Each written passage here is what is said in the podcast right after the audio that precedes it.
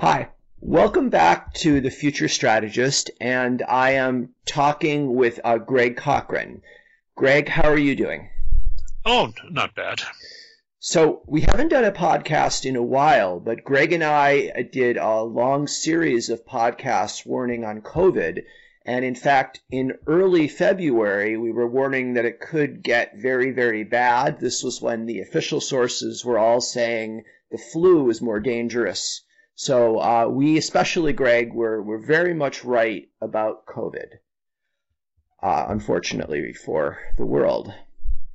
So uh, today we decided to talk about what we got right, but also what other people got wrong. It's, you know, the official sources really, really messed up on COVID, and that's sort of kind of bad for what they might likely get wrong in future disasters. So, Greg, why do you think the official sources got things so wrong on COVID? What generally was going on? Um, well, I think we should probably specify some of those things, but in general, you know, what mistakes were made. But I'd say in general is one thing, this doesn't happen every day. You don't, I mean, pandemics are not brand new, but they don't happen often. I mean, the last, uh, I mean, the closest in time was probably AIDS, but that was that was different. That was much slower. That didn't involve, you know, having to try to uh, do lots of things to spread a respiratory spread. Uh, it was in a, some senses worse, but in other senses, uh, you know, hit a smaller fraction of people. Uh, it, um, you know, it, it spread much more slowly. So, you know, it was qualitatively different. And then you, if you want to find something else similar to this, you have to go back a ways. Uh, uh, in some ways, the 1918 flu is kind of comparable, although worse. But you know, with it's comparable in how bad it is.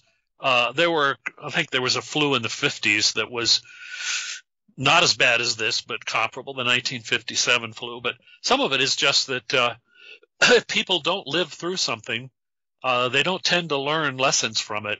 Uh, the fact that it may something similar may be in history, uh, in a book, they don't tend to uh, take that much from it.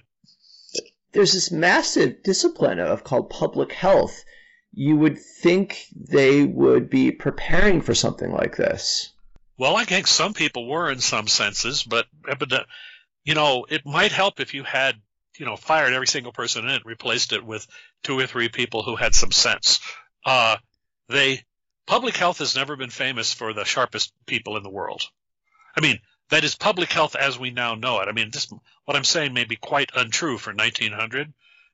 I so, think part of it may be that some, a lot of the bigger problems in public health have kind of been solved, and that maybe left people who were looking for things to do, or I'm not sure.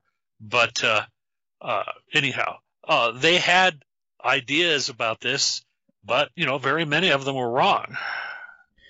Yeah. So one of their ideas was that you you really can't slow down a respiratory virus with masks and, and travel bans that that's just not going to work. You know that one's interesting and uh, although i think it turned out to be wrong it it wasn't utterly crazy. Uh, one of the things is if you go far enough into the past this statement was much closer to true. Uh, like in 1918 people tried a lot of things to try to slow its spread. And by the way, some of them they they kind of worked, but they didn't work well enough and they didn't work long enough. There were places where you could see it had slowed the spread.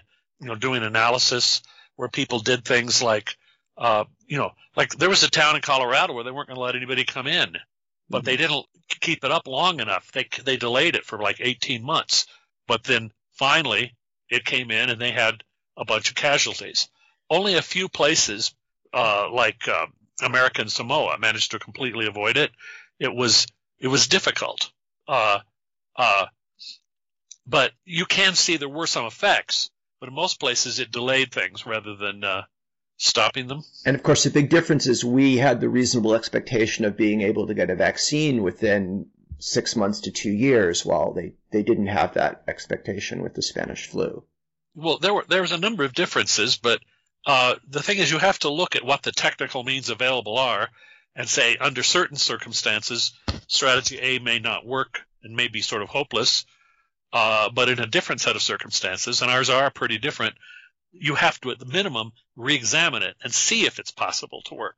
So, uh, like, what did we do better? 1918, we did not succeed in identifying or culturing the pathogen. Okay. By the way, if we had, it probably wouldn't have taken a whole lot longer to make a vaccine then than it did now. People knew how to do that, or they. There are several ways, and some of those ways existed back then, but they didn't identify it. They didn't. Uh, in fact, they sort of made a wrong. Uh, they identified there was a bacterium, a bacterium that showed up fairly often in some cases, and they mistakenly thought it was that. And part of it was studying viruses, although a little had been done, it was harder back then. You couldn't see them. Uh, we didn't, and they didn't have uh, the techniques we have. But uh, uh, any rate, uh, so uh, you have to look at what the possibilities are. Now, today, what are the positive things? We have uh, genetic techniques, so we could use PCR to quickly develop a test. We could, you know, we quickly were able to identify the pathogen, sequence it. Once you sequence it, building a PCR test is essentially trivial for everybody except the CDC. Yeah, that's right. For those uh, listeners who don't remember, our, our our government did not allow the private sector to create tests uh, for COVID because they wanted to do it, and then they took a long time to do it, and then when they did it, it was an error. So they basically uh, told the private sector, "Don't do something that's really easy for you because we want to do it," and they messed it up, and it was. I I knew people working in uh, uh, modern genetics who just whipped up one themselves in the lab over the weekend. That's how difficult it was.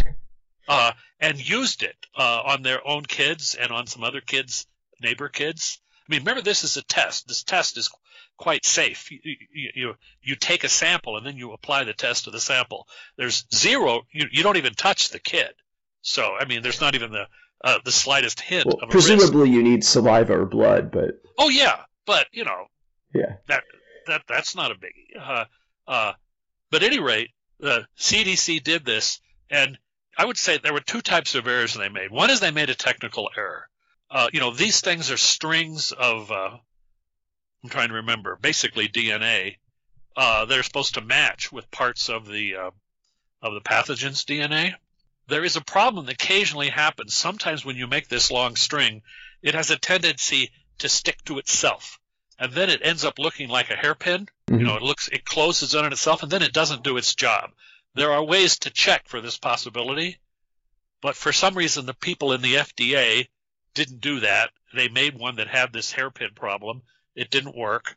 Time was lost, etc. Uh, now, but there's in a sense there's two ways they made a mistake. One is that whoever was doing this particular preparation made a mistake. But if you think of it from a management point of view, the right thing to do, well, the right thing to do is probably not limit it to the FDA, but assuming that you did, have at least two separate efforts. It isn't very expensive, but it greatly reduces the chance of something going wrong if you have if you make if you do it twice so that at least one of them is likely to work. Uh, uh, and also, I mean, this is not something where you have to spend hundred million dollars on each. It's like you spend, you know, twenty thousand dollars on each. It's nothing. Uh, so, uh, or I mean, less probably. But you know, for the mass production, since they were going to send it out, so it's a li- it's a little different than my friend doing it in the lab over the weekend, but not much different. And you would think in a saner world, uh, after was, was it the FDA or, or, CDC who was trying to make this test? Excuse me, it was the CDC. Was CDC. You'd think yes. after they messed up in a way that got a lot of media visibility, everyone would have said, "Okay, these guys are utter morons. We have to make sure they have absolutely no control. We have to ignore whatever they say." Certainly, anyone on Twitter who supports the CDC should be banned. But of course, we didn't. We we did well, the opposite. Going, that's going too far. One mistake is not, although it's a serious mistake, it doesn't actually prove that you can't. But it, it wasn't chew gum ever. I mean, it does prove you're not terribly reliable. But it wasn't just they made a mistake. It's they forced everyone. They forced this mistake on everyone else. It's true. Uh, I mean, they should but, have. Uh, they should have had a really high degree of confidence in their ability to do this if they weren't letting anyone else do it. You'd think so. And you know, my suggestion of simply doing it twice would yeah. have almost zeroed the probability of failure. But you know, I don't know why. Maybe they'd never heard of that. Uh, you know, when I think of something like this, although the dollars are much larger. I think of the Manhattan Project, and there were several possible ways to separate the isotopes so that you could make a bomb. And what, which ones did we pursue? Kind of like all of them. Now, eventually we found some were better than others and we concentrated on those, but we did several different approaches at once because we didn't know. And so we try to maximize our chance of success. The, the problem is not just this one mistake the CDC made. They made many other mistakes. That's, and as in fact did the whole, uh, the profession of epidemiologists made a lot of mistakes. And that's, that's even more serious. One of the biggest mistakes I think they made was not seeing when we did that it was very likely to spread. I mean, I'm sure some of them did, but a lot of uh, I remember reading about a conference. I think this was in January, and uh, they had a bunch of epidemiologists from different countries, mostly from I think mostly the guys were from Europe and East Asia. There may have been some Americans there too, and um, you know, this it we now you know it had started to happen in China. It wasn't you know it something was now known, although certainly not everything. And most of the European epidemiologists in the report I read said, "Yeah, but I, I just don't think it'll get here." The in East Asia, now those guys they had two things going for them. One, which is they had been sensitized by SARS one. It had happened in the in, in China and in places close to I mean it happened in Hong Kong, happened in a couple of places these people had experienced it, and they took such things more seriously. Like I said, if you live through it, you take it more seriously. And these epidemiologists, like I remember the one from South Korea, he was scared. And he was also mystified at why did the Europeans say, well, it won't get there? I mean, after all, you know, we have, you know, planes flying back and forth between China and Europe and China and everywhere every day, more so back then. Why did he think that? And the answer was wishful thinking, nothing else. Yeah, that just it's mystifying. I mean, you know, this think about an infectious disease that somehow will contain it to China without putting any effort into containing it. I well, the Chinese ended up putting in effort, and one of the things that happened from that is, well, it's related to one of the errors. As I said, people's assumption was that it, it can't be done. You can't restrict the spread of this kind of respiratory disease. Uh, and as I said, if you went back in time, that was true. But you have to, you know, whenever the subject comes up, and maybe even now and then just to keep on your toes, you say, but can that be done now? What's possible? So, uh, like England had a plan. It, suppose you had a new uh, influenza virus similar in danger to the 1918 flu. Mm-hmm. They had a plan. Their plan was to give up. no, they said in so many words, it can't be done uh, it's impossible to stop it, and it would be, you know, expensive and destructive even to try. So I think they had some ideas for trying to slow it down. This is what's related to some of the talk about we don't want to overwhelm the hospitals too much, but they had a written up plan for a new nasty strain of influenza in England, and the plan was to, well, we'll just let it infect everybody. Now, the point is, if they hadn't come up with that plan in 1920, it would have probably been realistic. I mean, as the best they could do. Mm-hmm. But since it was 2020, not 1920, you need to at least think a little harder. Uh, as I said, what are some of the things you could do? Well, I mean, we could come up with a, we could have much more likely to, to identify the exact details of the pathogen very rapidly, to develop a test very rapidly. That's good. Uh, another thing, when, when people talk about things like, well, you can't just shut down the economy, you can't stop people from going to work, you can it's different than it was in 1920. A lot of people are doing things today where they could work from home. That was not so much true in 1920. You have the internet. You have people, a lot more of the economy is people doing white collar jobs. So all of those things have changed and you have to think about what's possible. But they didn't.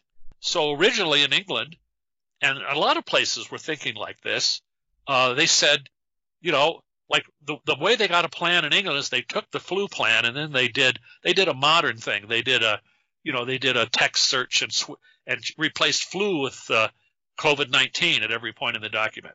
That's all. They didn't change anything. They didn't look to see what in what way coronavirus was different, more serious, less serious, hits different populations, etc. they probably didn't show a single thought in their head. I mean, that is kind of crazy because it all relates to how infectious the disease is. And well, you just, I mean, every little step can you take will reduce its spread, and you just have to get it low enough. Well, one thing which is actually in the direction of giving up is coronavirus. The the version that started out a year ago was more infectious than the flu, but but there were several problems. Uh, I mean, part of it was even their ideas about the flu weren't right.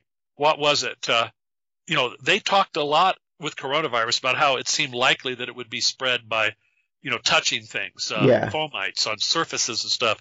And it looks like if that, like so far, I've been able to find like maybe one case, like one person where this has clearly happened.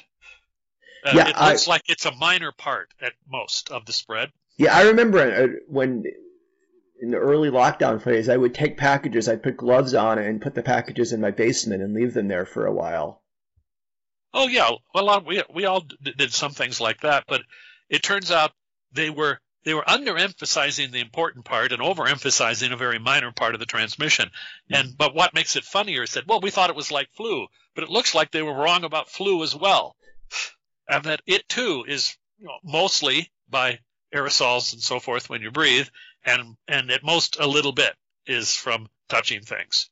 Uh, but this compounded in other ways. Uh, lots of strange things here.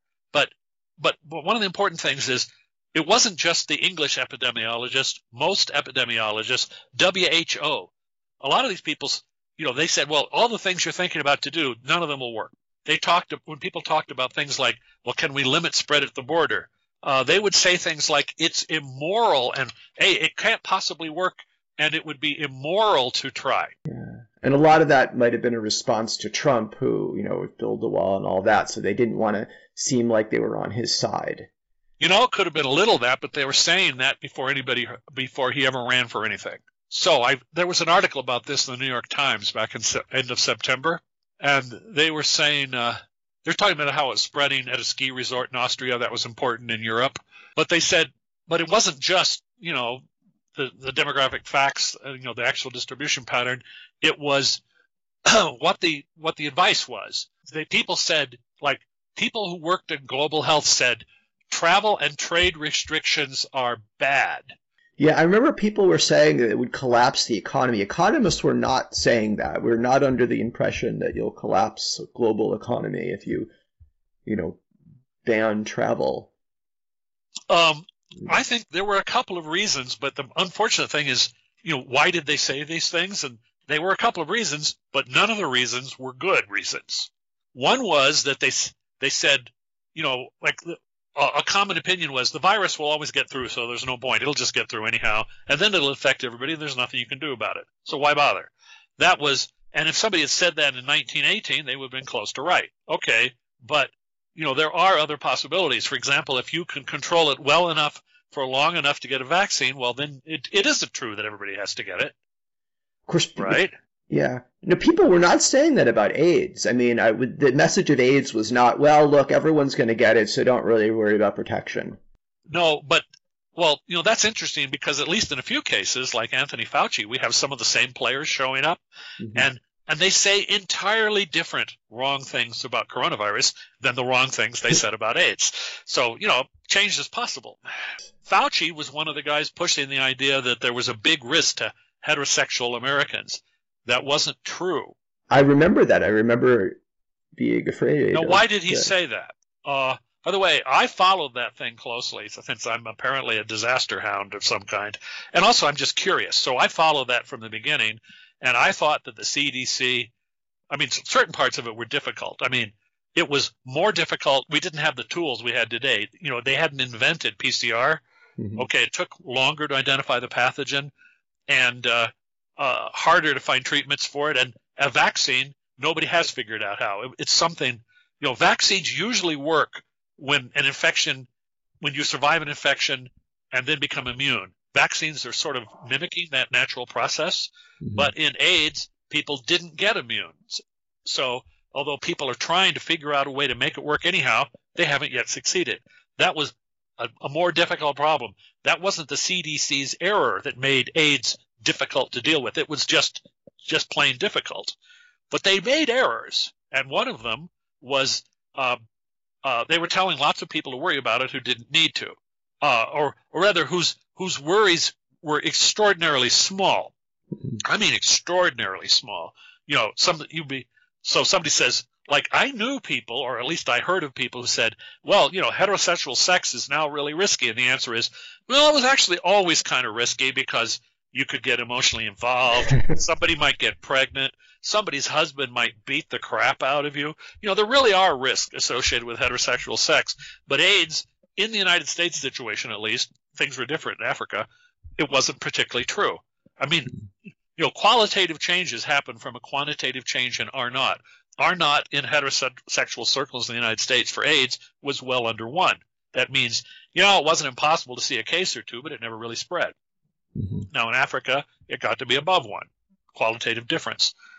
But uh, when I heard of people saying, "Oh yeah, we're all really afraid to fool around now," I said, "You people are easily confused. I mean, there might be reasons not to be to be careful, but they're not the reasons you're mentioning. Mm-hmm. It's none of it's true. Uh, you know, you could you could probably sleep with an entire sorority and never catch it. Uh, uh, the uh, it's hard to catch. Uh, uh, but um, anyhow, uh, yeah, I mean, uh, that didn't seem to hurt Fauci's career any. That that he was like wrong a whole lot. I also remember him talking about Ebola about you know six or seven years ago, and he was wrong about that too. Uh, but you know, that's all water under the bridge, or some, or is it? Uh, these the the tendency of the whole epidemiological community was to think this can't be done, but it was it was mixed with other things like there's something wrong in even trying. You know, people says the idea of restricting movement that was somehow not just impractical. Like if suppose I had said we could stop uh, uh, a respiratory disease by everybody drinking orange juice, okay, that probably wouldn't have worked. Okay, but what if people said it's just sort of disgusting to suggest it? Mm-hmm. No, it wouldn't have bothered anybody. It just wouldn't have worked, right? Okay.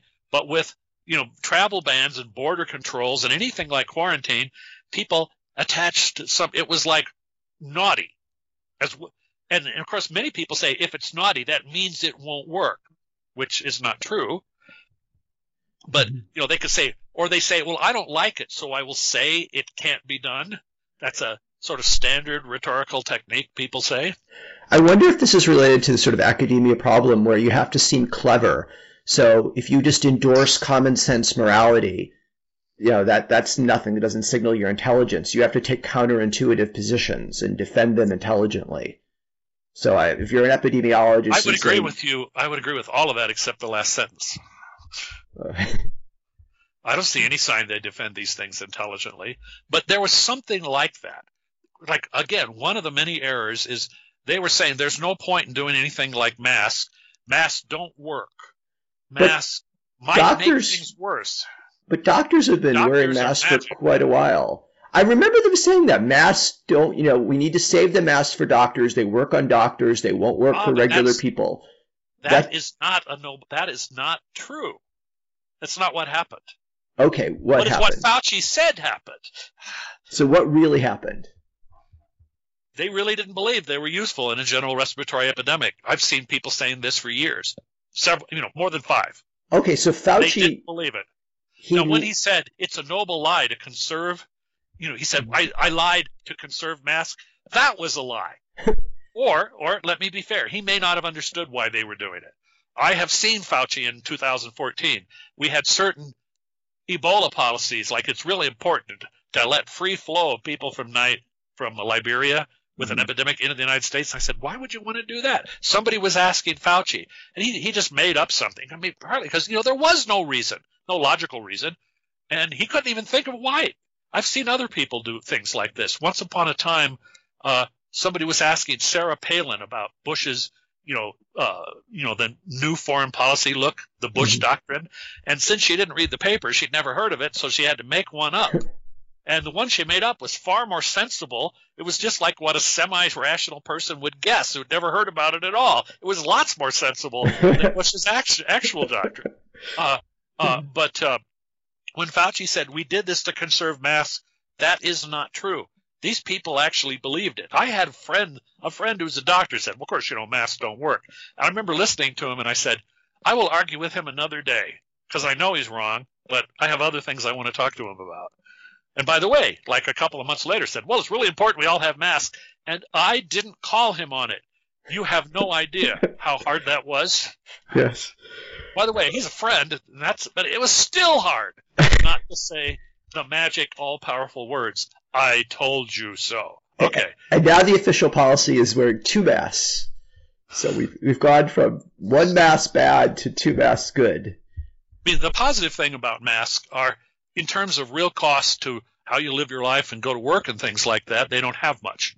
I mean, yeah. they're kind of a pain. I mean, I don't enjoy them. You know, but, there's something you were right about, and I was wrong about. You when we were talking earlier, you were saying that Americans would object to wearing masks, and I did not get that.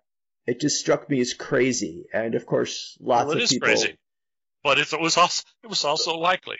I, I did not pick that up. I that I, just I I I just probably have more resonance with crazy and stupid people than you do. What can I say? It's a gift. Uh, uh, or alternatively, I have a slightly more accurate general model of the personality distribution. You pick. Uh, but uh, but you know, what were the things the professional epidemiologist was getting wrong? Let's try to nail that. Uh, I can tell you something. There were re- part of this trying to sound sophisticated seems to have been part of the mask thing. They said, well, you, you might think that would help if people wear masks, but we who have gone to school way too long and have huge debts uh, know that it actually gets in the way. By the way, they didn't know it. But one of the things, and you would know more about than me, was they had the idea that even if it made you safer, you would then know you were safer, take more risk, and end up at the end of the day even more unsafe. Oh yeah, that's the Peltzman effect, where there's evidence that mandatory seatbelt laws will cause drivers to take more chances when driving. Now, there doesn't the seatbelt laws still save lives, but they don't save as many lives as if people didn't change their behavior because they're wearing seatbelts. Well, I think a lot of people have somehow remembered that as that you actually end up in the hole and that you lose more lives because of overconfidence. And I don't think experimentally that's actually true. No, it's theoretically and, possible, but yeah, oh, sure. I, I, don't think. Uh, I mean, for example, if suppose you were a witch doctor who had just told a member of the Lord's Revolutionary Army that your spells had to turn the bullets into water, there the problem is the spells actually don't turn the bullets into water at all. So there's you're bound to end up in the hole if you believe in it even a little bit, mm-hmm. right? Because you know they don't turn the bullets. In fact, turn probably turn you into water or something. But uh, uh, any rate, uh, the point is, mo- I mean, we had all kinds of epidemiologists going on and on. You don't want to wear a mask. Masks are bad. Now, masks hardly make you bulletproof, but they somewhat decrease the chance that you'll catch something, and they somewhat decrease the chance that you'll spread it. And and and their real cost to in terms of like do they make it impossible to go to work, etc., is low. I mean, the physical cost of a mask is also low. Okay, yeah. so you know, masks are worth a shot, and even if you know one of the things you're hoping for is they can, you know, because of doing it, you know, protecting people and reducing transmission, it can be part of a larger strategy that hopes to get the spread controlled.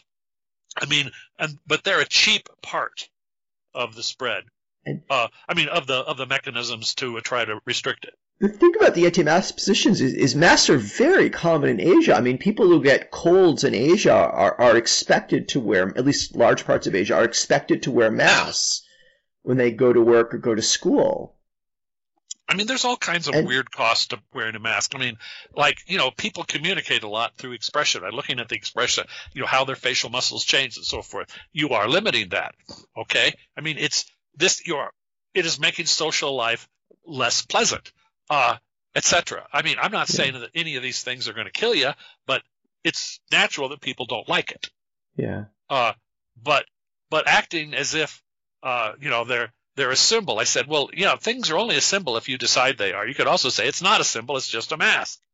Uh, it's uh, but yeah, I mean, we got a, we got a lot of crazy uh, stuff on this, but you know, I would I kind of want to talk about most of the time the guys who at least should have had some chance of knowing something about this. For for example, like you know, what is the natural amount that politicians would know about this sort of problem? The answer is zero, and that's one reason that the outcomes are not fantastically different in a whole lot of Western countries because nobody did anything very and but also because the advice they were getting was defective but it was defective in similar ways. That that makes a lot of sense. So western leaders didn't understand anything about what was going on. They turned to the same class of people for advice. The advice was horrible but they all followed it. Well, they so didn't all follow outcomes. it, but they followed it to some extent. There were also lots of people who said, if you do this, you know, lockdown type thing, my I'll, my business will fail. I'll, lots of people had real reasons to object to it. It doesn't mean that they were net justified, but they certainly had a real reason for being upset. And there were tremendous for I mean, all the hospitality industries, all the restaurants, all the airlines. There's you know lots of major industries, lots of people's livelihoods, lots of people's uh, you know uh, way of making a living was being threatened by a lot by the more severe thing, not by masks mostly, but by more severe things. I mean, they had they had motives that weren't crazy. They may have been wrong when you balance the deaths against the economy, but they weren't insane because at least you know it wasn't like they were talking about something that didn't exist. Okay, uh, so you know people who said, "Gee, you made me go broke." I mean, that's upsetting. They've got a point.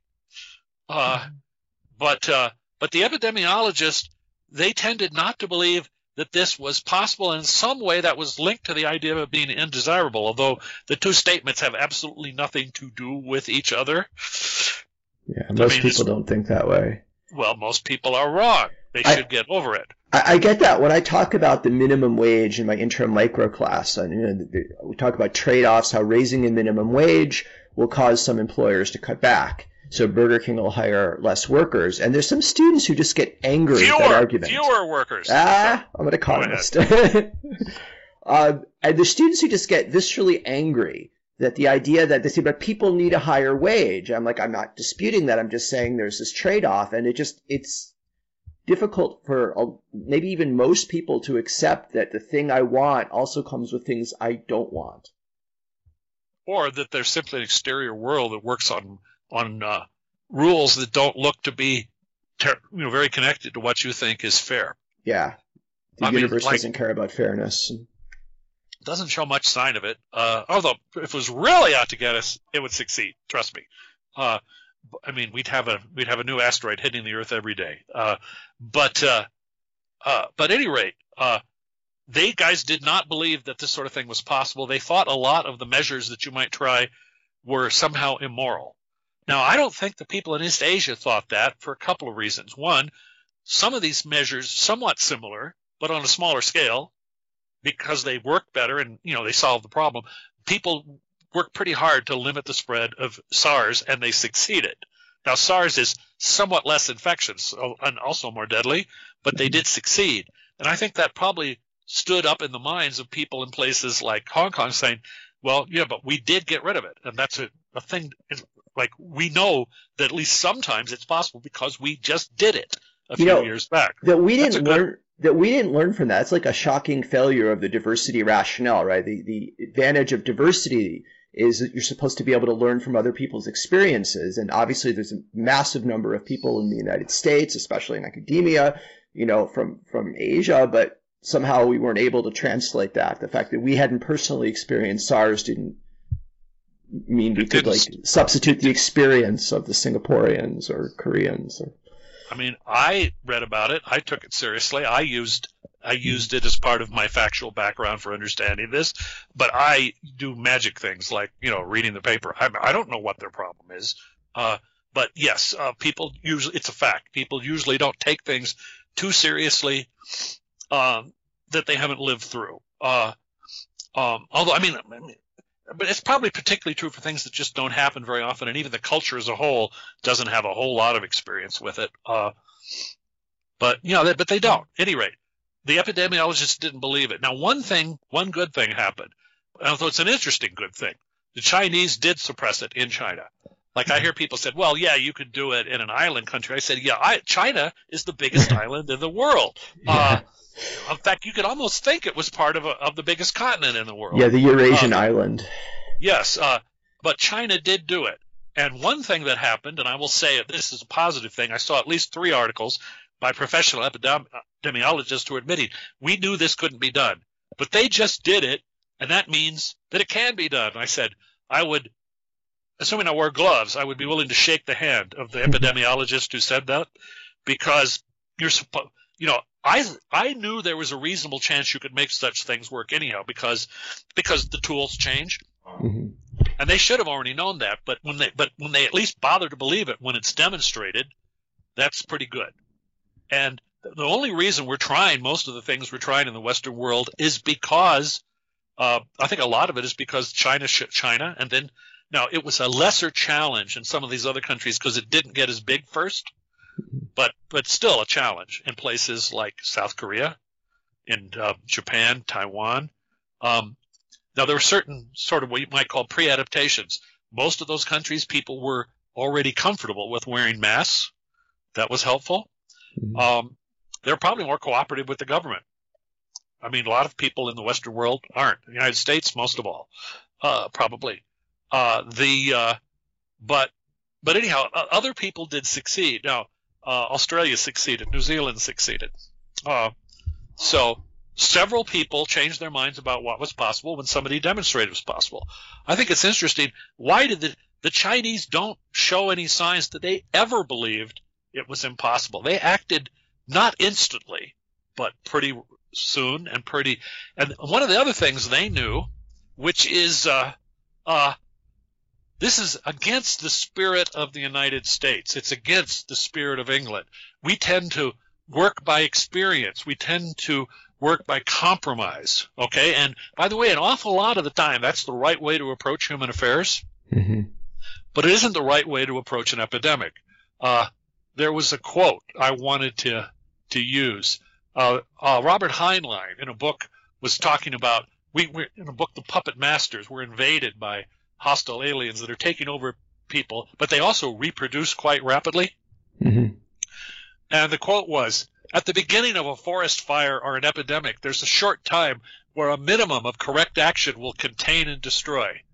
What the president needed to do, the old man, his boss, had already figured out declare a national emergency. Uh, excuse me, I have to adjust this here. Fence off the area where the aliens had landed and shoot anybody who tries to slip out. But the point is, you know, like if some people say do nothing and some people say do a whole lot, something similar to China, mm-hmm. splitting the difference is not the right answer. Yeah, we almost had the worst possible outcome where a lot of you know we, we shut down the large parts of the economy, but we no, took. I don't think I, th- I don't think it was the worst, but it was far from the best. For example, like if you simply assume like if we had done nothing at all, mm-hmm. which is close to the British plan, the number of people infected in this country would have been considerably larger. Uh, but you know, like I think we're going to end up with only a third the number of deaths we would have had if we'd done nothing. But a third is some, you know, dropping it by two thirds is something. Okay. Yeah. Now, could we have done better? Oh yeah, but we didn't. But it doesn't mean we did nothing. Yeah, uh, that's true. Although we paid a big price. Well, sure we did. Uh, and, and we could have paid a smaller price, but earlier and more decisively, and yeah. then lost many fewer. Yeah. But, you know, that's what happened. But there's this sense which is seeing the logical there was another part of this quote. Uh, he's talking about, you know, his boss. His gift was the ability to reason logically with unfamiliar, hard to believe facts as easily as with the commonplace. He said, Not much, huh? He said, Most minds stall dead when faced with facts that conflict with basic beliefs. Yeah. Uh, so, for example, if I was telling, say, a lawyer, uh, uh, well, it says, it turns out that individual freedom is not actually going to be the main ingredient of the most successful strategy. You know, giving lots of uh, of uh, you know lots of autonomy to the individual to decide what to do. He said that actually isn't the best thing to do in fighting a fast-growing epidemic. By the way, it is a good strategy in probably most of life, but not here. But like, suppose I had somebody who was a, a real Simon Pure libertarian uh, uh, Chicago uh, law professor. He would probably say things that were wrong because all of his his leanings are in the direction against the only thing that works in this case. Yeah, I, I, noticed there was a difference, at least on Twitter, between like I'm somewhat libertarianish. Between libertarians who are libertarian because they think it works versus those who are because it's just a pure good, and those of us who are libertarian because it works are like recognized. Well, there's massive externalities with this. It, it it's not effective, so we need to not worry well, as much about personal freedoms. I mean, since I'm talking about Richard Epstein, yes, uh, the in particular uh, but it's also exacerbated because the average guy who's a political thinker, and so forth, is not also somebody who actually knows a lot about the dynamics of epidemics, the histor- history of it. I mean, the fraction of people who knew anything about this was small. Okay.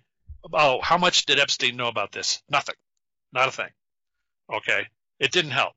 Uh, but, you know, suppose I had somebody who was, say, an opposite kind of lawyer. Don't worry, they didn't know anything about it either. Uh, I, you know, as a class, uh, you know, I'm sure there were exceptions, but generally, you know, it's not something they teach you in law school. This is, there's no mystery to this. It's just, I mean, the only reason somebody would know something about it is a, you know, curiosity and a, like a wide set of interest. I mean, or, you know, maybe if they were among the few specialists who this theoretically is their job. And I'm not sure they showed a lot of knowledge, really. Uh, and, and, we'll be talking about that. Mm-hmm. Uh, but uh, uh, so you know, this is a, it's a difficult thing because it's an unusual problem. It's also one that takes the sort of actions are ones that don't feel right to somebody who's you know the sort of person who who who to for whom the common law is a great achievement. The common law is a great achievement, but it doesn't tell you how to deal with you know these are these are problems are more like the, the, the captain of a ship in a storm. You don't have time for consultation, to be truthful about it. You have to really understand stuff to figure out the right thing to do. Uh, polling the crew is not useful. Split, splitting the difference between well, we could try to go into harbor, or we could try to get out far enough that the uh, the waves won't put us onto the coast. I said you don't want to split the difference. Yeah. Lots of times there are two strategies that at least have some chance, and the average of the two strategies may have zero chance.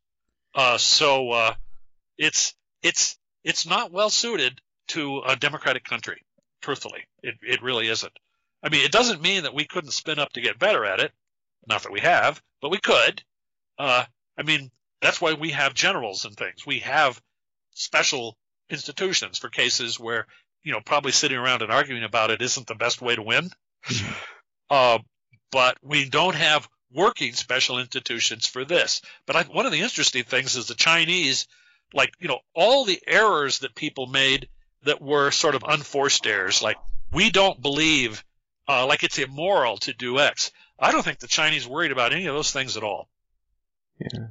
Uh, and also, they said other things which maybe they should worry, but not in this case. Well, we, well, we worry a lot about individual liberties. The Chinese said, well, we've never worried a lot about individual liberties, ever we don't really believe in them very much. Uh, which is not to say that for all of Chinese history, they were constantly watching everybody with cameras and on every street, but that's probably mostly because there weren't cameras hadn't been invented yet. Uh, I mean, and today they are. There are a lot of ways in which those things are a disadvantage, but in this particular problem, if you are lucky enough to have people at the top who understand it, which is not a certain thing, the point is you can act more decisively. Hmm. And I'm sure that the total cost of the Chinese has been lower than it is in the United States economics because if you succeed in controlling it, then you get to relax quite a bit. Mm-hmm. Yeah, almost certainly. So something else the experts got wrong was about the possibility of there being harmful mutations to the virus. They they were claiming that well there won't be, or if there are mutations, it'll be so the virus better coexists with us and doesn't do as much harm. And of course, that's right now. There's been there's mutations out there that are more infectious and more deadly, and it's the major area of concern going forward. I would say. Yeah, right for, fortunately, the vaccines still still seem able to deal with it, but that's an interesting question, and I think there's a sense in which you know there's a sense in which some of this other stuff was kind of a a kind of political thought was discouraging certain kinds of correct thinking about things mm-hmm. uh, with border controls and stuff. I don't get the same impression about this. It's more just good old fashioned ignorance. Uh, mm-hmm. Uh, uh, but but what it is is this: the basic situation is we have a virus that has only recently jumped to people. It's not super well adapted to people. It's well adapted enough to be a big problem. I mean, it does spread, but that doesn't mean that it has it's doing as uh, as well as a virus of this kind could uh, in mm-hmm. terms of spreading. And so, because it's new, you expect you expect changes that and the changes that uh, I mean every virus mutates, but there should be changes that allow greater spread. And the reason is because it hasn't been doing this for a thousand years. In a thousand years, you've probably come pretty close to the best you can get. You're at some sort of local optimum. Not good for us, but you know the virus is as good as it can be at doing what this virus does. All so right? an analogy is if you take up a new sport, you'll make a lot of improvements over the first few months, but then you'll mostly level off. Yeah, some something like that. Uh, uh, and uh, and, and there are you know, there are mathematical treatments of this. You know, this is something discussed in population genetics and evolutionary biology. There are experiments like this where people have taken bacteria and put them in a slightly different situation than what their you know their normal situation, but one they can survive. And then because they reproduce rapidly, you can watch many generations and watch how they change. Mm-hmm. And the way they change, at first they change fairly rapidly, every so often you get a new strain that, that grows better in these circumstances. And then after a while, they're still improving, but it's slower and slower and slower and slower. The change becomes slow after a while. So most virologists have worked with fairly well-known viruses that have many of them have been around a long time.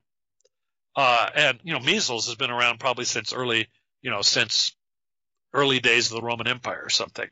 You know, a long time. Uh, it's and it doesn't change. And and this has certain good points. It means like if you give somebody a measles vaccine, it continues to work uh, even with new measles epidemics because measles is not changing that much. Uh, however, with this, you could expect. It, uh, also, there's another factor that can make something. It, because it generates more total mutations, some of which will be the ones that allow this greater spread, is if a whole lot of people are infected. Uh, uh, which is uh, and this is, can also be shown in some of these microbial experiments because if you have you can adjust the number of bacteria that live in this. You mean just make the, the vat bigger or smaller.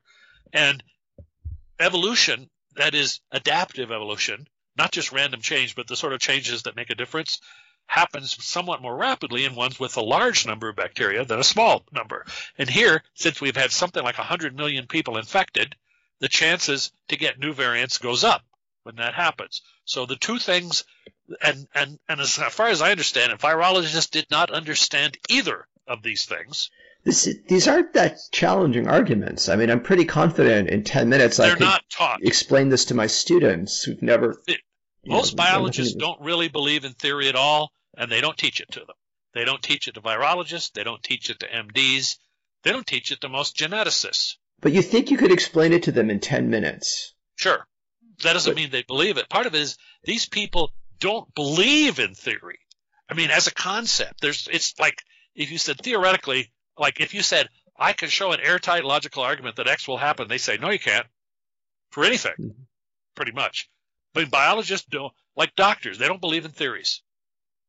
I mean, they you know they have fads like you know everything is caused by focal infection or we must remove everybody's tonsils and so forth. But theory in the sense that you have it in stuff like physics they they they they're not they don't even it, it doesn't really exist for them. Uh, like I, I can say to a physicist that like here are these two physical properties. One drops exponentially the other is only dropping as x cubed. And he will immediately say the curves must cross. And he's right. But you know if I, I mean, engineers could be like this too. I mentioned this in my blog. I was trying to explain the value of theory. I said that suppose you had a very large mirror, uh, as large as you wanted, as large as the Earth, and we were focusing the sun's light to the smallest possible point. I said, and then you put something at that point. Things at that point would not get hotter than the surface of the sun. I said, and people said, well, why not? If you just had a bigger mirror, wouldn't eventually? I said, because it's the second law of thermodynamics. Heat does not spontaneously flow, flow from a cooler to a hotter thing. They said, well, and I had some engineer who went on and on. Yeah, but if you were just clever, I said, it can't be done. Uh, uh, but he didn't care. He was sure that some clever engineer could figure out a way. And at least, and by the way, I like engineers, but they do things like that. Oh, what was the or the you know the old jokes about uh, uh, you know how do you determine whether a number is pi? I mean whether a number is prime, and uh, you know the engineer said, well, you know, uh, three, uh, five, seven are prime. All odd numbers are prime. I mean, you know, uh, but you know, it's kind of a philosophical concept, and a lot of people don't believe in it. By the way, there's a lot of areas in which we don't really have theories, or rather, we do, but they're not right. I mean, like if somebody said the fall of the Roman Empire was um, inevitable because of theory X, I said we do not have a validated theory. I mean, maybe somebody will invent one, but we don't have a theory that is both valid and that has that consequence. Mm-hmm. But but there are. But the point is, there are places we have theories, but they're not generally known. A, a friend of mine, who by the way has a PhD in molecular biology, by the way, they never taught him any theory either. But he went out and learned it for himself because he was interested. but he ran into somebody who had a PhD in agricultural genetics. Now, agricultural genetics, they do teach you evolutionary theory very hmm. often. And she was surprised that he knew because her her default was that outside of her area, no one in biology ever knew any evolutionary theory. and that's generally true. Uh, I mean, hmm. um, you know, famous there are famous people who like who ran the Human uh, Genome Project. They didn't know any, and if they did, they you know the, their professed goals were always unlikely to ever exist, and they would have known that, but they didn't know it, and so you know they they they talked about we will find the common variants that cause common diseases, and they said well, that's unlikely to exist, and for the most part, they in fact did not exist. Oh, but anyhow, back to the virologist. Oh, one of the most interesting parts of it, as I saw virologists saying, well, there's no way, even if you have, suppose like we we follow what happened in England, a new variant showed up. Now, looking back at it, you could detect that variant when it was like only around a percent. They didn't notice it at the time, but they went back later when it became after they noticed it when it became more common. They looked at older samples. So, mm-hmm. like in September, it was around one percent. Today, it's I don't know ninety or something. They say, well, but that could just happen by chance. In other words, you could have a case where it was at under 1%, and we're talking about a lot of cases, hundreds of thousands of cases, go from 1 to 1 under 1% to the great majority of all cases without having an advantage in transmission. And I saw a num I mean, so much so that I saw many well-known virologists saying it probably doesn't have an advantage. You're just kidding yourself. It's terribly unlike, you know, see, not only did they say it's unlikely we'll see any changes that make a real difference. They would deny them when they showed up in front of them. That's just crazy if you think about exponential growth. I mean, a slight yes, advantage or disadvantage it's, it's also crazy dominate. If you do some simple simulations on what would happen if you assumed that this was all random uh, and had they had no general advantage. Uh, I did some. I wrote a simulation. It must have been ten lines or something, and I said Right, here was an example. Suppose you had two strains that had exactly the same transmission. And I started out with uh, 2,000 of, of, of the B one and 5,000 of the A. How often will the, the, the lesser one, uh, the B one, get more common by chance? And out of 100 runs, it happened six times. It was mm-hmm. possible. I said, what if instead of 2,000 to 5,000, it was 20,000 to 50,000? Oh, then it didn't happen at all. Yeah. All right, but here's another one. I said, what if the new variant, there's only 2,000 copies, and there's 50,000 copies of the old variant, but the new variant has a slight transmission advantage, 5%? Mm-hmm. It, it became the most common one every single time. You know, a little advantage makes an overwhelming difference. And when you have large numbers, you're not going to have a rare one replace a common one by sheer chance. But most virologists believe that it could. I saw, and and they were, and when, by the way, the majority of them slowly admitted, well, I guess it must have because it not only was replacing it in England, it was replacing it in Ireland and in Denmark. And at some point, their their trained incapacity broke down. They had been taught in school that random effects could make something that was 50 times less common just zoop up and become more common. And that isn't true. That's or rather, it is true, but the chance is incredibly low. Yeah, I wonder what the GRE math scores are in these fields. You want? Oh, that's an interesting question. Well, that's a uh, probably not super high. Why would they? I mean, uh, we have more important things to put people with super high. They should be doing Yeah. particle physics, which will save us all, or general relativity, uh, or they should be quantitative. Quanti- they should be quants, right? Yeah. because you know that'll in our hour of need we'll we'll call up them and they'll say you know short coronavirus or something Why couldn't uh, we listen to them? Why did the people who run hedge funds, who are you know who are quantitative oriented, just use their power to say, look, we you know it, it took us five minutes to understand what's going on because we get exponentials. This is what you guys have to do, and we're really rich, so follow us. Um Why didn't they use their political power to get us to follow a sane policy? i don't know if they have any uh but i mean whether they could but you know a lot of them don't seem that actually interested a lot of the time but but the closest i know is there was a guy at a hedge fund in england who was talking he was trying to convince somebody to get the british government to hire me I thought this was unlikely and it might be very humorous before it was done, yeah. uh, but it didn't happen. But th- that he was doing what you were thinking. He was somebody who did have a good quantitative idea, and he was noticing that our podcast had been largely accurate, which was somehow not the case for the official advisors to the British government, and said, "Well, you know, maybe, uh, you know, maybe we could have you." I, of course, I said, "You realize nobody would listen to me even if I was there," uh, and also if anybody knew that somebody were they listening to somebody like me, it probably caused the fall of the government anyhow. Uh, but uh, any rate, nothing came of it. But Yeah. uh, yeah, I mean, I think a few people were thinking about it, but I don't think anything happened. Uh, uh, I mean, and, and other probably more realistic possibilities were probably being talked about, but I I haven't heard of anything much like that that happened. Uh, but the virologists, the reason I mean, the reason they think that about you know how can a, random forces cause something to increase 50 times I said, well, they kind of could if the numbers involved are like instead of being 2,000 and 50,000, they're 2 and 50. Right. Right. But There, the probability is not insignificant that something tr- truly random will happen. But you know, the law of large numbers is these things get more and more. more think of it this way: uh, uh, if if you uh, if you had no particular advantage over a house and you just start betting, what are the chances you're going to clear out a casino? It's, they're very low. The casino has a lot more money than you do. Yeah. I've never heard of it happening. Now, what if you had a slight edge, like you were playing roulette and you would win 50, 55% of the time instead of 50? You have some magical power? Yeah. Okay. It, and we we suppose in that case, I this is something I once worked out. You have I've used it as an example once or twice.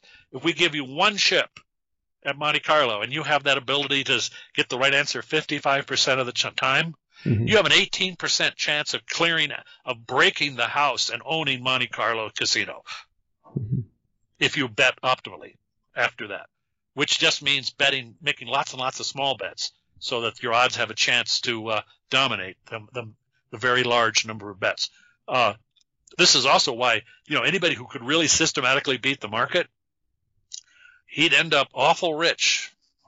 Well, there are people who have gotten awful rich, but Yeah, but most of them, I've, I remember somebody doing analysis of this, and they concluded they thought there were, I mean, because chance could happen too, right? They concluded there were two guys that were reasonably confident actually could beat the market. By the way, not probably not by a whole five percent, but by something. hmm And the two guys they talked about, one was Warren Buffett, Yeah. and the other was the guy who used to run Fidelity's Magellan Fund, Peter Lynch, Yeah. who had a similar wildly successful uh, career. But anyhow, it's it's obviously not common. Uh, but uh, anyhow, the virologists they did not think we would see significant adaptive changes. They there was an article in uh, Nature uh, Nature uh, Microbiology, you know, one of the Nature family magazines, saying, uh, yeah, don't expect to see anything interesting happen in terms of this thing mutating to a form that does something significantly different. They were willing to believe there would be mutations. They just thought that they won't have much effect. this was and I talked. I, I don't remember if we talked about it, but I did post about it at the time, which was back in March or April, and I mm-hmm. said they were morons, and they were morons. Uh, uh, that was a terrible article. I mean, they they even gave examples of it changing in other viruses as proof that it wouldn't change. Yeah, the Spanish flu mutated, it right? Changed. It, changed. it became right. far more deadly over the summer of 1918. Yeah. Uh, but it was still similar enough that if you'd had the early form, you were generally protected from the later, more dangerous form. Mm-hmm. But yeah, it changed. Now, in that case, we probably don't know the exact molecular details of the changes because we didn't immediate. Today we do.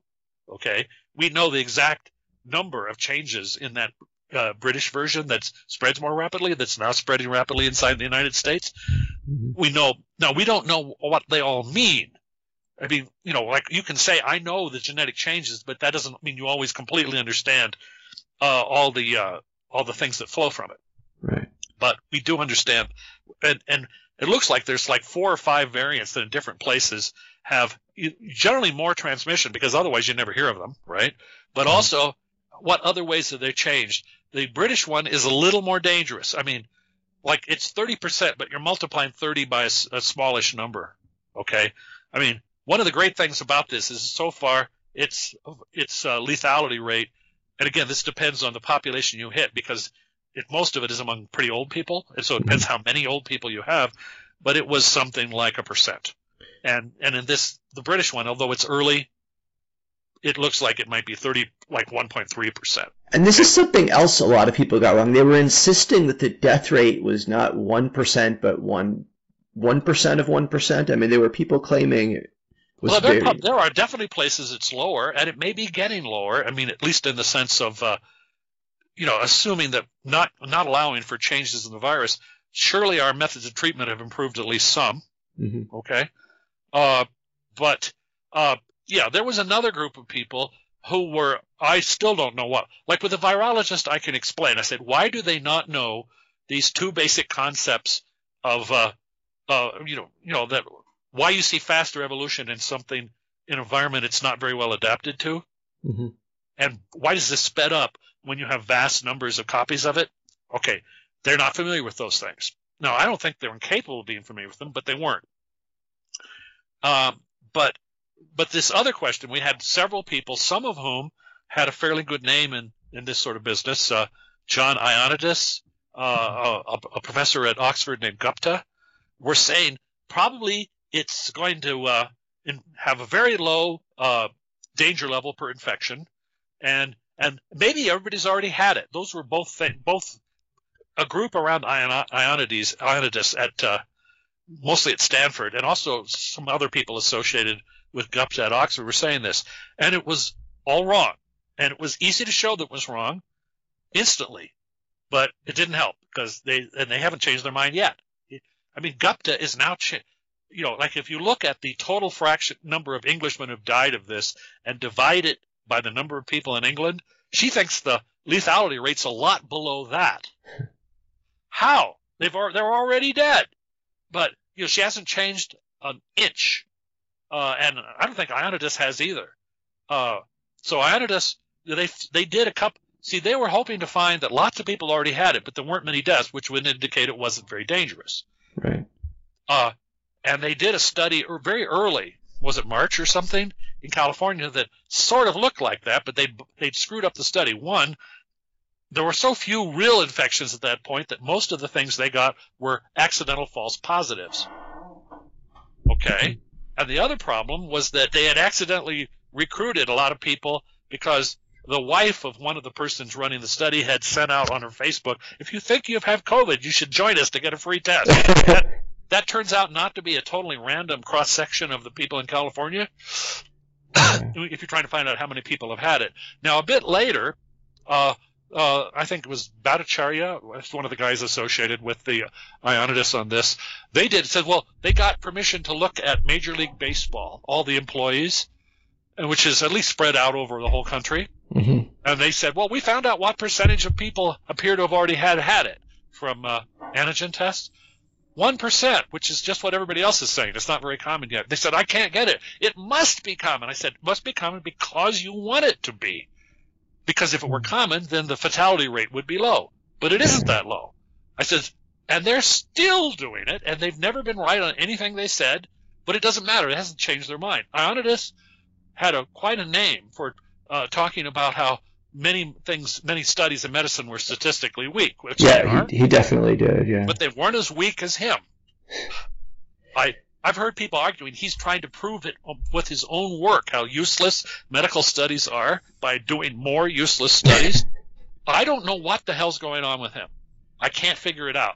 Gupta, Gupta will say things that are clearly impossible. Doesn't matter. Keep saying them. But but there mm-hmm. was a simple way to know that they were wrong all along.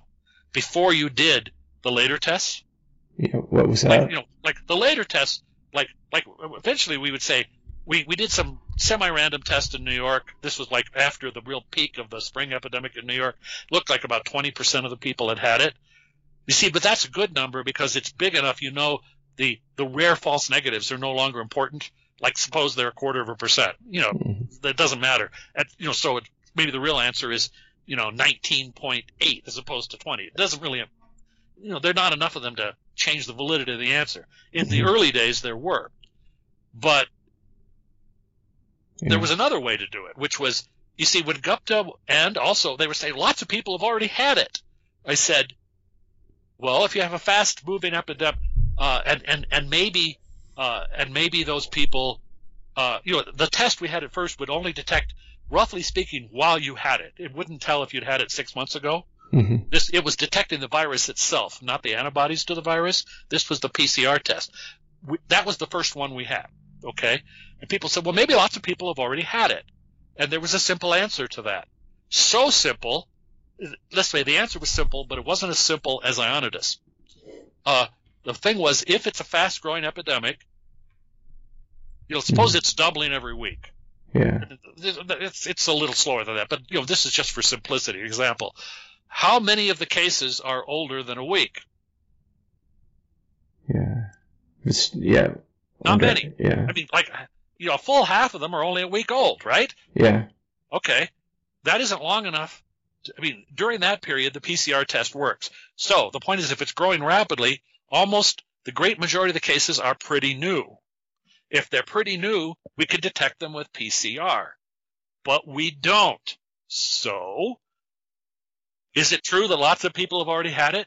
No. Do we need, even before we had an antigen test, I said this like 18 times and people couldn't even understand it. Maybe the theme is people don't get exponential growth. That's just or anything. beyond they them. They don't get addition.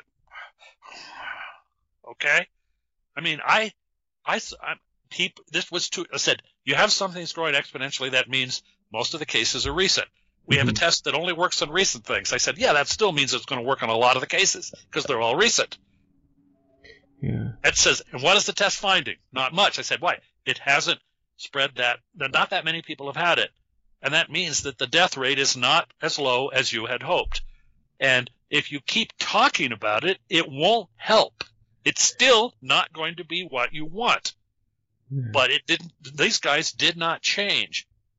Uh, I mean, truthfully, you know, they weren't any better at this than Richard Epstein. And Epstein was notorious because he said, because of all my knowledge of evolutionary biology, which was a hard zero, mm-hmm. okay, he said, well, I know it just won't like it'll it'll peter out pretty soon. There won't be 500 cases, and then on you know on the website he then he added a zero, so he acted because he was wrong a week later, mm-hmm. and then remember I told you he'll do it again. Yeah, yeah. and he did. but he did do one thing better after a while. After he was like publicly humiliated when somebody interviewed him and pointed out everything he'd ever said was total nonsense. Uh, what did he do? He shut up. well, a lot of people could learn from that. Yeah, the beginning um, of wisdom is silence. I don't believe, in his case, definitely. I don't believe he's posted anything since April. Uh, so yeah, that's good. I mean, um, you know, if he retired and like moved to a little island somewhere, that'd probably be even better. Uh, see, I'm not vindictive. He, he can be really enjoying himself in the Caribbean. I don't care as long as he's not pushing nonsense. Uh, but uh, uh, most of these people never changed. I don't quite know what was going on with them. I can't figure it. Like Ioannidis was talking about, well, you know, one reasonable possibility is we'll find three tenths of a percent mortality. It was more than that. Um, although that does vary according to how many old people there are. But uh, he said maybe the total number of people infected will be one percent. I said, what on earth would make that happen? I mean, yeah, with an infectious disease that, that, that no one is work. immune to. That was another thing. People made up stories about that. Like this was new. So in most cases with a new virus, how many people would you expect to be immune to it? And the answer is nobody. Nobody. Now, there are cases in which it could be different. If it was extremely similar to another virus, it could be that having had that other virus could protect you. Like the famous example is cowpox and smallpox. Mm-hmm. Okay, that's a very useful example. Okay, was is there any other virus that was the closest one we know was SARS-1? How many people did it infect? We know almost exactly. Uh, about um, it was a few thousand. I mean, no, mm-hmm. like tens of, it was like you know, ten thousand, something like that. Uh, mostly in Hong Kong uh, and some in China. We know how many it was. We, we've done tests to see were there a lot of other people who had antibodies we hadn't caught, and the answer is no. That's how many there was. So those people, and they were still around. That was only you know what 13 years ago or something. They might be immune. I don't guarantee it, but it's close enough. They might be protected against this. I said, what does that leave for the other seven point something billion people? People said, well, some people are just naturally immune. I said, why? This is a receptor that everybody has in their cells. I don't think we've ever seen somebody who didn't have it. What's supposed to stop it? They and then they mumble about, well, you have the right nutrition, and I said that's not how it works. I mean, we've seen cases where we have a virus that hits a population that's either never had it, or say they haven't had it in a long time, so nobody alive has immunity. Mm-hmm. Uh, there was these islands north of England, the Faroe Islands. They were isolated enough that they could go a long period without measles back when measles was common. There was a period they hadn't had measles in 60 years. Then it got reintroduced. It infected like 85, 90% of the population. What was what what what were the what was special about the people who were not infected? I said, mostly they had were old and had gotten it the first time, but there was actually an interesting subcategory. You see, the old, a lot of those old people remembered exactly how it was spread, didn't like it, and when it showed up, they basically hid their grandkids in the basement. There were a few people, you know, knowledge. By the way, this was during a period in which officially doctors did not believe that any disease was infectious. but these old people knew that it, that this one damn well was.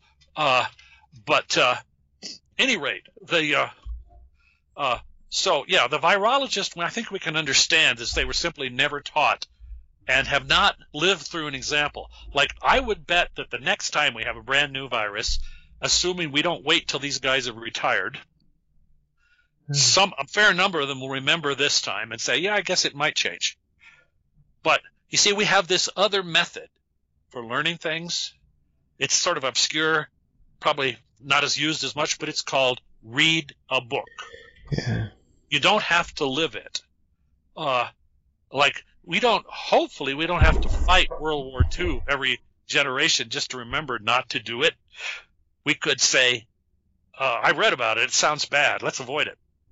Uh, but I'll tell you, I don't think that people anywhere in the world want to avoid it as much as a lot of people who went through it did. Yeah. Now they're they're mostly gone now.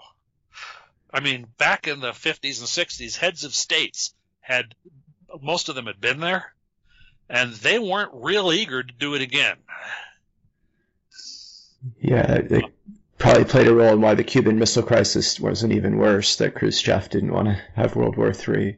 Well, worst, yes, because at that point we had 14 times as many nuclear weapons as they did. But yes, mm-hmm. but Khrushchev, Khrushchev had served at Stalingrad.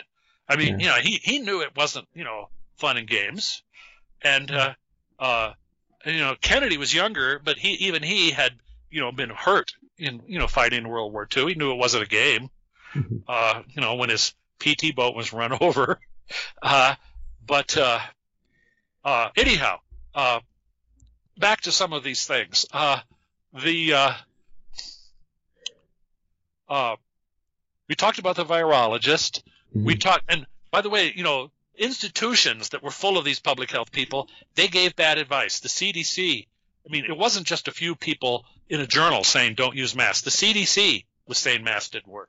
WHO, the World Health Mm-hmm. Organization, they were against it. Both of them were uh, like when uh, you know people early were talking about trying to do some sort of border controls. Mhm. WHO was against them. Yeah, CDC was against them. No, uh, I think they have a role, but it's it's you know the people say it will eventually get through. There, like there's two things you can get from border controls. Now, if you're you know New Zealand, you can probably get a lot because not that many people go there anyhow. Okay, Mhm. it's harder if you have lots of boundaries that people routinely cross. But there are two things you can get from them. You can slow it down a little in when it originally gets is coming, and that may give you some time to prepare. Now, I can't think of any place in the Western world that did very much preparing, but you could have. Mhm. You could have said, uh, "Well, we're really going to get a test ready. We might get ready to frequently test." Interestingly enough, that's how some of these places, like Australia and South Korea, dealt with it. Like, we'll we'll test people, we'll test their contacts, and if it starts to spread, we'll jump on it while it's still small and where that's easier to do. And I have, although it's actually possible, even with a large number of people infected, and nowhere do I see this. I mean, not, I see no one in the United States who wanted to do this. Nobody who advocates it. I mean, no politician. It's just- weird because our cell phones almost certainly track everywhere we go, and That's probably. what they use those. That was a big part of the story uh, in South Korea. but we're Um, mostly okay with that, and yet, Are we? Well, I mean, oh, I I personally am perfectly okay with it. That's because I don't have a cell phone. Yeah. I mean, it could track you all day. I don't care. Uh, if you like it, I mean, you must. Uh, but but the point is, there there was a that that aspect of possible ways to control it. Nobody made the slight. They don't even talk about it. Uh, no no politician in either party that I've ever heard has talked about doing what South Korea made work. yeah, I don't know why. But but one of the anyhow the two points. One is you can if you slow down the time in which there's a lot of cases in the country, it could give you some time to prepare in various ways. That could be a good thing. And also, you know, every bit of time you delay is time that you, you're developing a vaccine. I mean, if you delay, I mean, the actual time it takes to make a vaccine is like what nine months or something, right?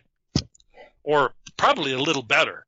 I will we'll go to that in a minute, but it's probably if you know we didn't do badly on that. We speeded it up from the normal course, but we could have done a bit better yeah.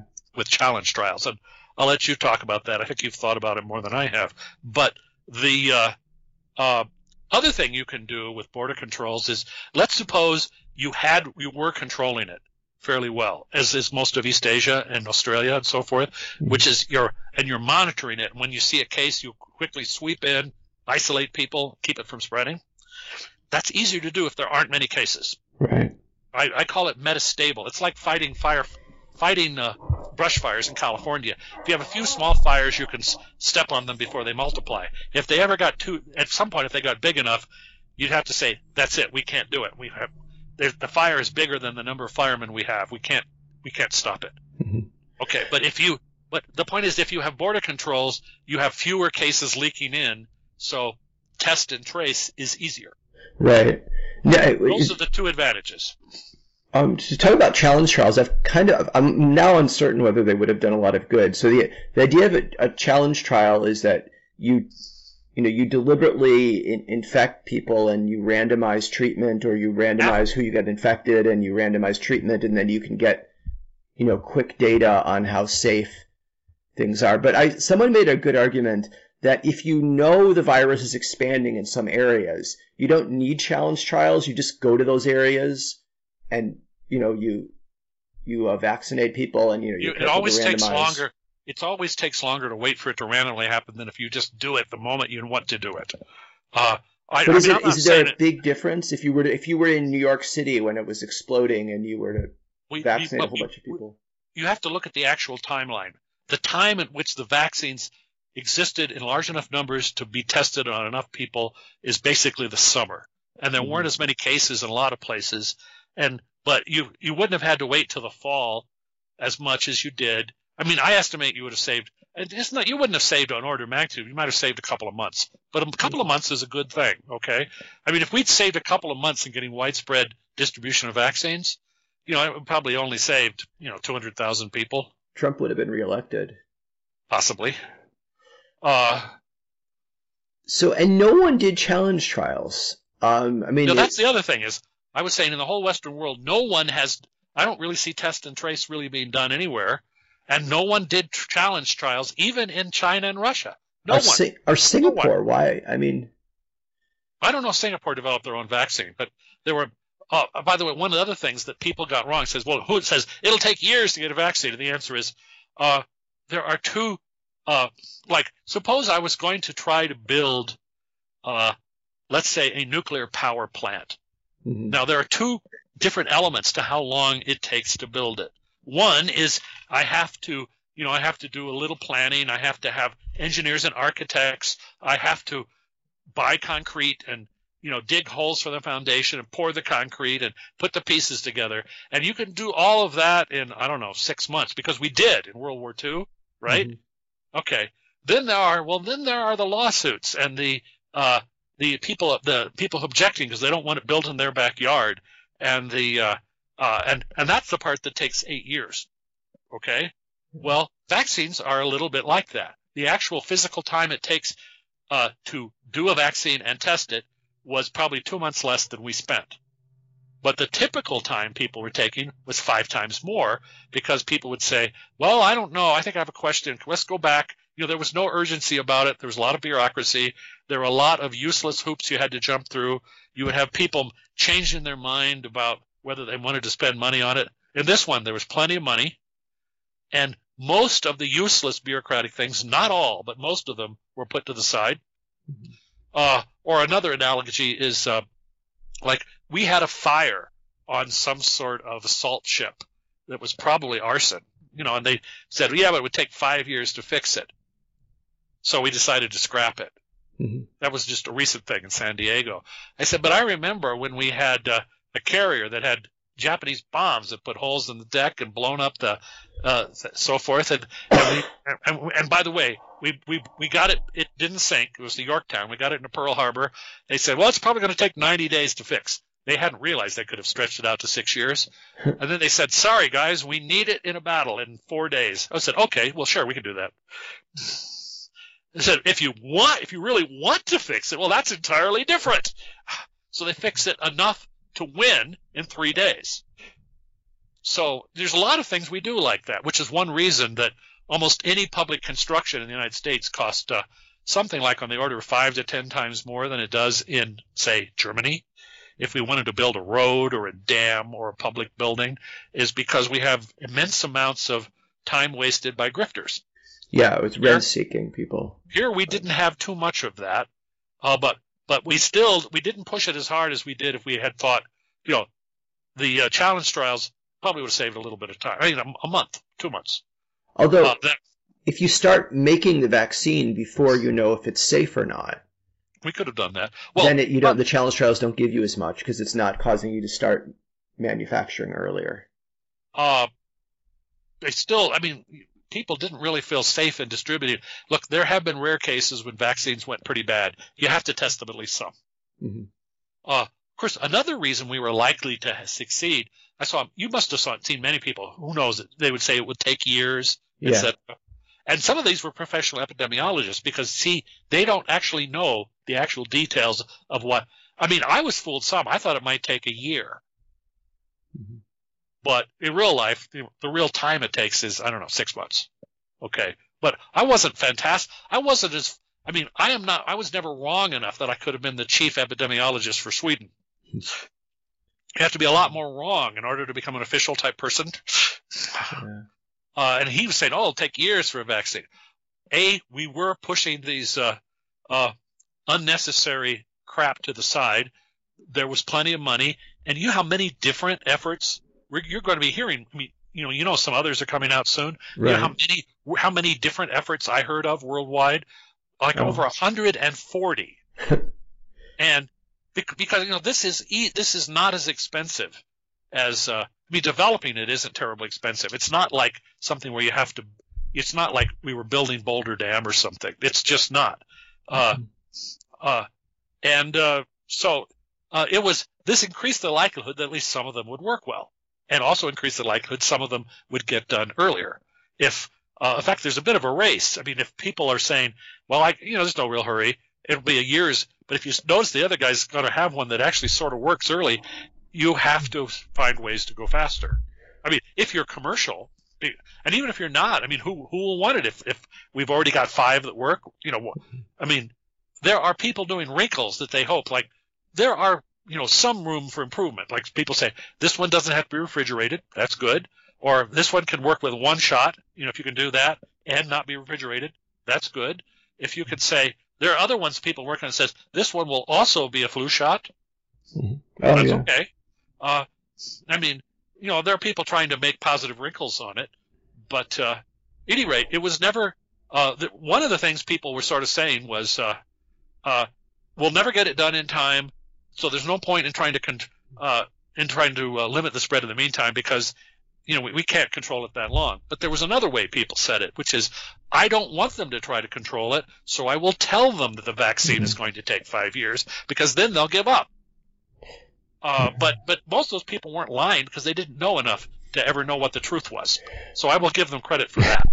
What are the chances that the virus is going to mutate so that our vaccines won't work? That's already happened at least some. Uh, but well, let's but there's different degrees of working. This is something you need to know specifically what somebody means.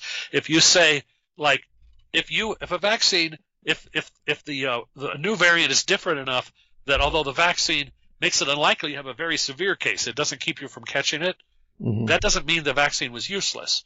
I mean, right. the most there are two things you can do, and both are of value. But the greatest one is if you make sure nobody gets nobody dies from it. That's mm-hmm. that's real good. Now, the second very valuable but not quite as valuable thing is if uh, you don't spread it much. Uh, and apparently, this South African variant is both. I mean, essentially, every new variant has to have greater transmission, or how else would it ever become common, right? Mm-hmm. Okay. But the question is, do they have other effects? Apparently, this South African variant gets past, to some extent, people who have already had it. I mean, it gets past immune defenses to some extent. But I haven't heard that it's causing deadly cases in those people. So, for example, if you catch it again, but it's not too, doesn't make you too sick, that's unfortunate. And it might still be that you'll transmit it to somebody else who's never had it, who it would be dangerous to. But it's a, you know, it doesn't mean at this point, from what we know, that the vaccines are generally useless. Also, it, also there's several different vaccines. Some of them apparently work better against this than others. But but that's the question. The question is, uh, uh, are we going to see? We're going to see more of that because in the early stages, the vast majority of people have never had it, and the way that a, a variant gets advantage is by spreading faster. Just that. Mm-hmm. But after a while, there's a new challenge, which is lots of people already have some resistance. Then you're selecting not just for increased transmission, but increased transmission among people who may have some antibodies to it. Right. Is this and so the South African version is, I think, the first one I know where that's that is being seen. I haven't heard anything. I mean, I know it has to spread faster, or we would never have heard of it. I don't I, there's pretty good evidence it gets past immune defenses to some extent. I haven't seen anything about this South African variant about whether it's more or less deadly.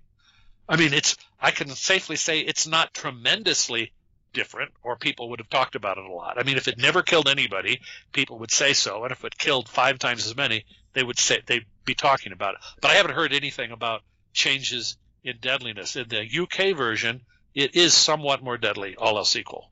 Mm-hmm. Uh, but but you know, there's no abs, uh, you know, but that that extra deadliness is probably kind of an accidental side effect of increased trend of the same things that cause increased transmission. There's some reports that basically you just you know the number of viruses per you know uh, per square inch of your throat or whatever is just a lot higher, and you can see how that would help spread it, but it also could easily make you sicker. Let me ask on our first podcast on, on, the, on COVID, I asked you a question. Let me ask you the same version. I said, what's the 10% worst case scenario? So what would you say the 10% worst case scenario is for, say, two years from now? Well, you know, we know more. Uh, things have happened. The possibilities have become fewer. I mean, uh, you know, the I'd say the, the spectrum of possibilities is narrower. Uh, I mean, with what I know now, I think, you know, it's nothing is going to be as good uh, as we once hoped it would be, because it's already worse than that. Okay, in the United mm-hmm. States, uh, I don't think we're going to get to the point where we have, uh, you know, like I was estimating that uh, with your typical models of how many people get infected with this degree of R naught, assuming we did nothing at all, we would have had, you know, 80% of the population infected or something, and something like uh, two something million would have died. Mm-hmm. Okay. I think at this point it's probably not going to be worse than a third of that. Mm-hmm. With my fingers crossed against new variants. The new variants aren't totally predictable. Uh, I mean, like this, uh,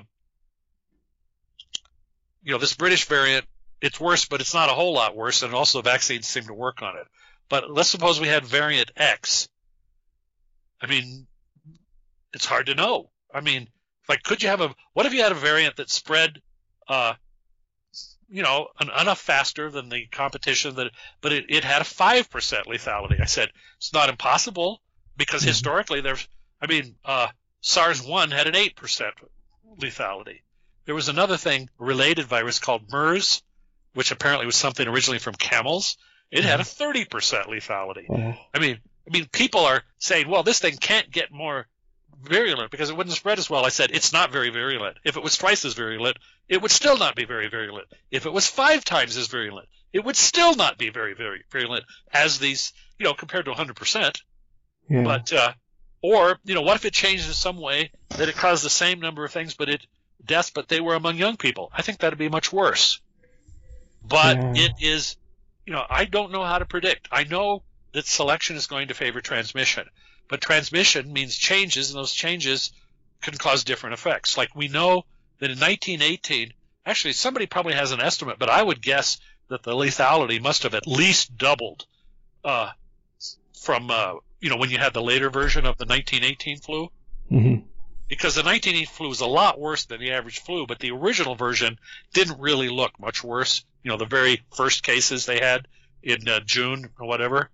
Uh, uh, so I think it was probably two or three times more lethal, but I don't know the. I'm not sure anybody has. Uh, I mean, somebody's probably done an estimate, but I haven't read it. Uh, but you know, but and one other thing which is worth doing, the cost is small compared to all the money we spent on this.